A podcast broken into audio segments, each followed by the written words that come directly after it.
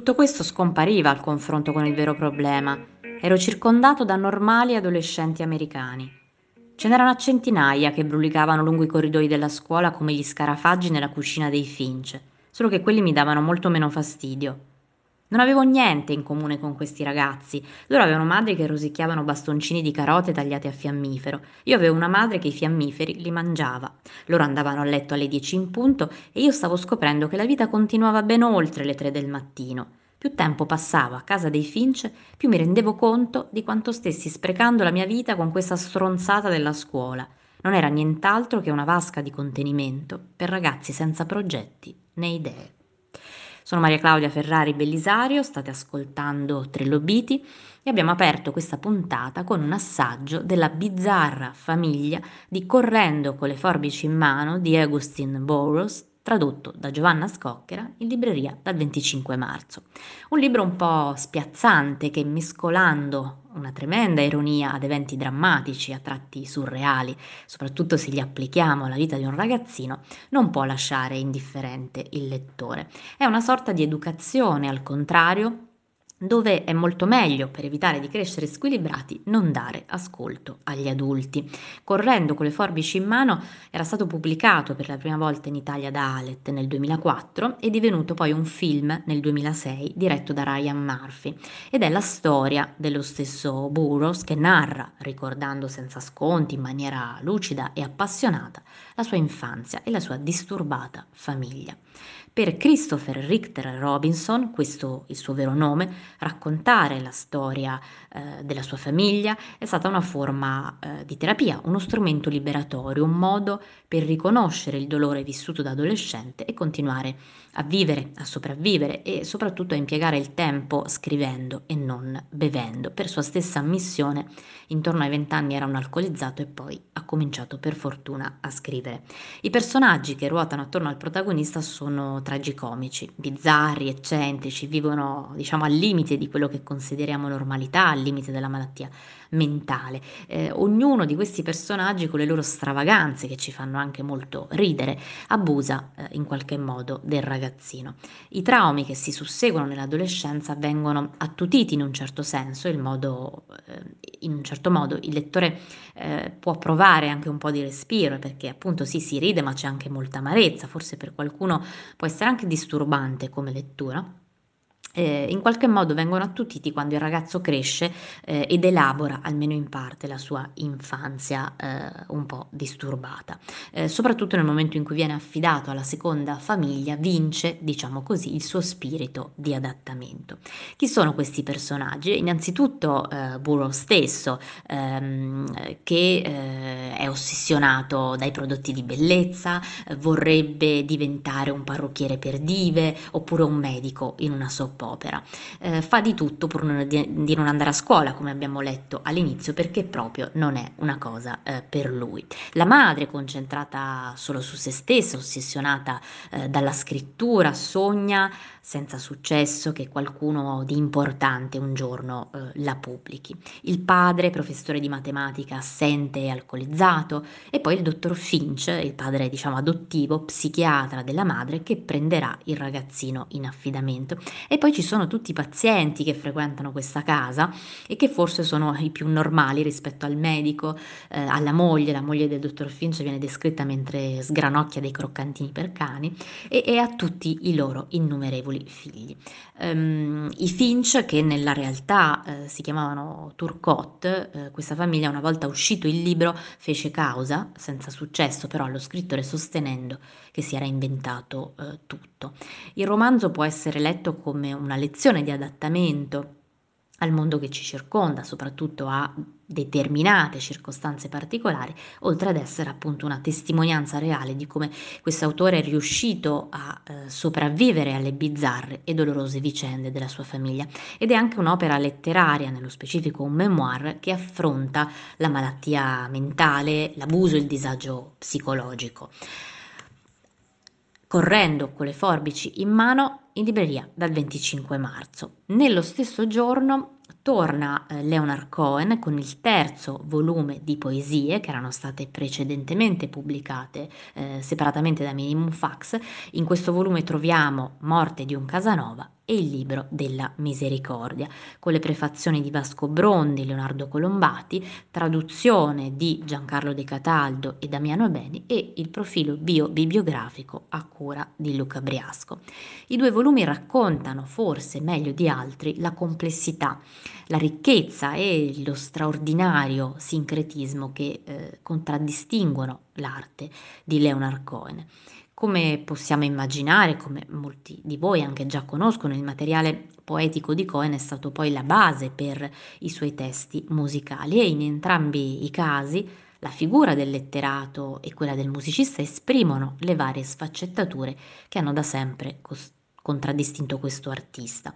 Da un lato l'ebraismo, del quale è intessuta la tradizione della sua famiglia, dall'altro l'interesse per le religioni e per le filosofie orientali, e ancora da un lato la sensualità irrequieta, profondamente carnale, e dall'altra invece una vena meditativa, carica di spiritualità. Morte di un Casanova, uscito per la prima volta nel 1978, raccoglie poesie, prose poetiche e pagine eh, di diario intorno al tema dell'amore e la struttura del libro è particolare perché ad ogni poesia o brano di prosa segue quasi sempre uno che ha lo stesso titolo ma scritto con un tono diverso. Il libro della misericordia, uscito invece per la prima volta nel 1984, eh, il più mistico e affascinante in tutta la sua opera, è costituito da 50 prose poetiche vicine alla tradizione biblica e talmudica e ugualmente vicine però al sentire contemporaneo. Chiudiamo così eh, marzo e mi fa piacere ora anticipare invece una novità che uscirà a metà aprile.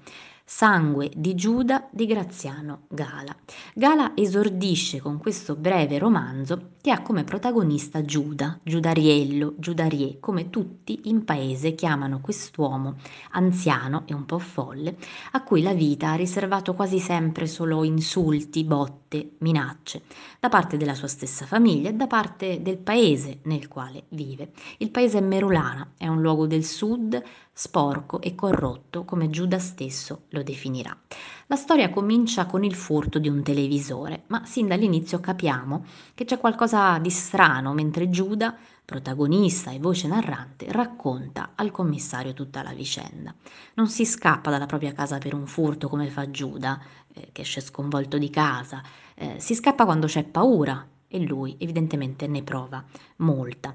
Con il furto del televisore la casa si era fatta improvvisamente silenziosa, c'è questa immagine bellissima delle pareti che cominciano a sudare, eh, perché non si sente più nulla, non si sente più Pippo Baudo che parla in tv e il fantasma del padre Santino incombe pronto ad avventarsi sul figlio, come faceva quando era piccolo.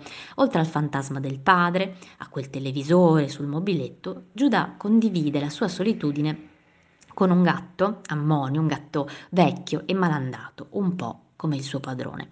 Queste sono le scene iniziali dove veniamo portati dentro la vita di questo personaggio, attorno al quale ruotano poi altre persone del paese, il vicino di casa Ferlinghetti, un po' italiano, un po' straniero, Turi, l'amico conciato male come lui, compare poi Rosina, la figlia eh, che Giudà, ma che si dimentica di avere un padre, che gli nasconde i nipoti, non gli concede i soldi della pensione, gli nasconde pure sua moglie Angela alla quale, in maniera tanto struggente, ogni tanto Giuda scrive. Giuda inventa cose che non esistono, ha paura della sua stessa ombra, è molto fragile e ha anche un'ingenuità un po' pazza che permette agli altri di fregarlo fa- facilmente. Giudariello dovrà attraversare diverse situazioni un po' assurde, difficili, durante le quali spesso si rivolge a Sant'Antonio, che non sembra però ascoltare i suoi appelli, nonostante il nostro protagonista intrattenga dei veri e propri colloqui privati con il santo. Nel frattempo in paese c'è grande fermento perché mancano pochi giorni alle elezioni e probabilmente si stanno organizzando degli impicci elettorali. Insomma, dopo tante piccole vicende arriveremo ad una conclusione che non vi svelo chiaramente, ma eh, per cui a caro prezzo Giuda potrà riacquistare, riconquistare una sorta di libertà dai propri fantasmi, una parte della sua dignità offesa e infine, forse l'elemento più importante, riappropriarsi del suo nome reale.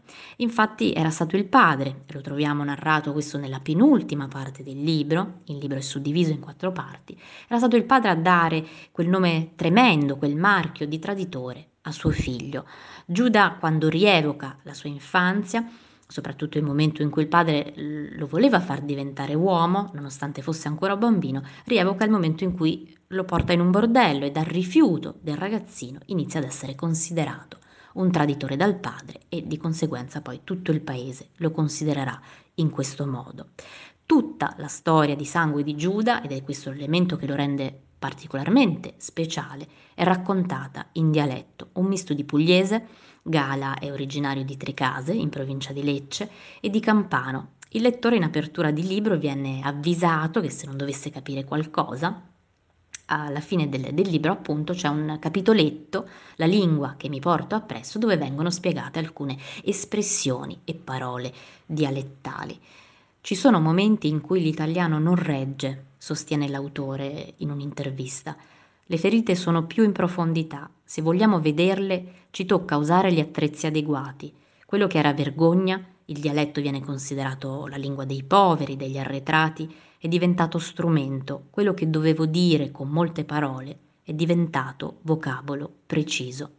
Anche in questa storia, come lo era stato per Liborio Bonfiglio, e immagino che eh, molti di voi avranno collegato il personaggio di Gala a quello di Remo Rapino, anche in questa storia viene reso un omaggio sentito, molto profondo, ai più deboli, agli incompresi, agli umili, a coloro che non si vergognano di compiere gesti un po' fuori dall'ordinario e che spesso si esprimono con una lingua altra, diciamo così. Giudariello si aggiunge quindi ai grandi idioti che popolano da sempre la letteratura. È un libro che vi farà sorridere, provare struggimento e sono sicura provare anche affetto e simpatia per il suo protagonista. Mi fermo qui e vi do appuntamento subito dopo Pasqua per altre nuove letture.